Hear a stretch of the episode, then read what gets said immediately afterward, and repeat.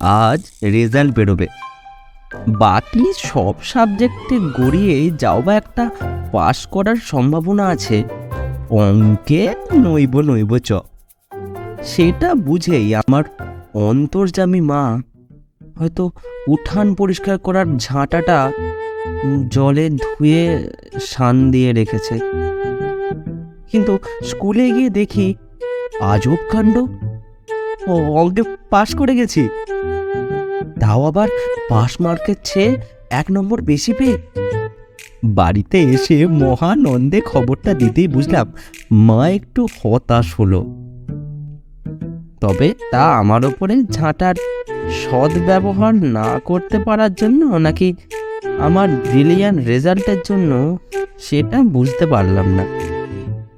ঠিক এই সময় পাশের বাড়ির রিতম ওরফে ভজা তারও সরে চেঁচাতে চেঁচাতে ওর বাড়িতে এসে ঢুকলো। মা মা মা আমি এবারে অঙ্কে একশো নিরানব্বই পেয়েছি গো। আমার বুকটা ধরাস করে উঠল। ভয়ে ভয়ে মায়ের দিকে তাকালাম। দেখলাম মা ঝাঁটাটা তুলে আমার দিকেই এগিয়ে আসছে।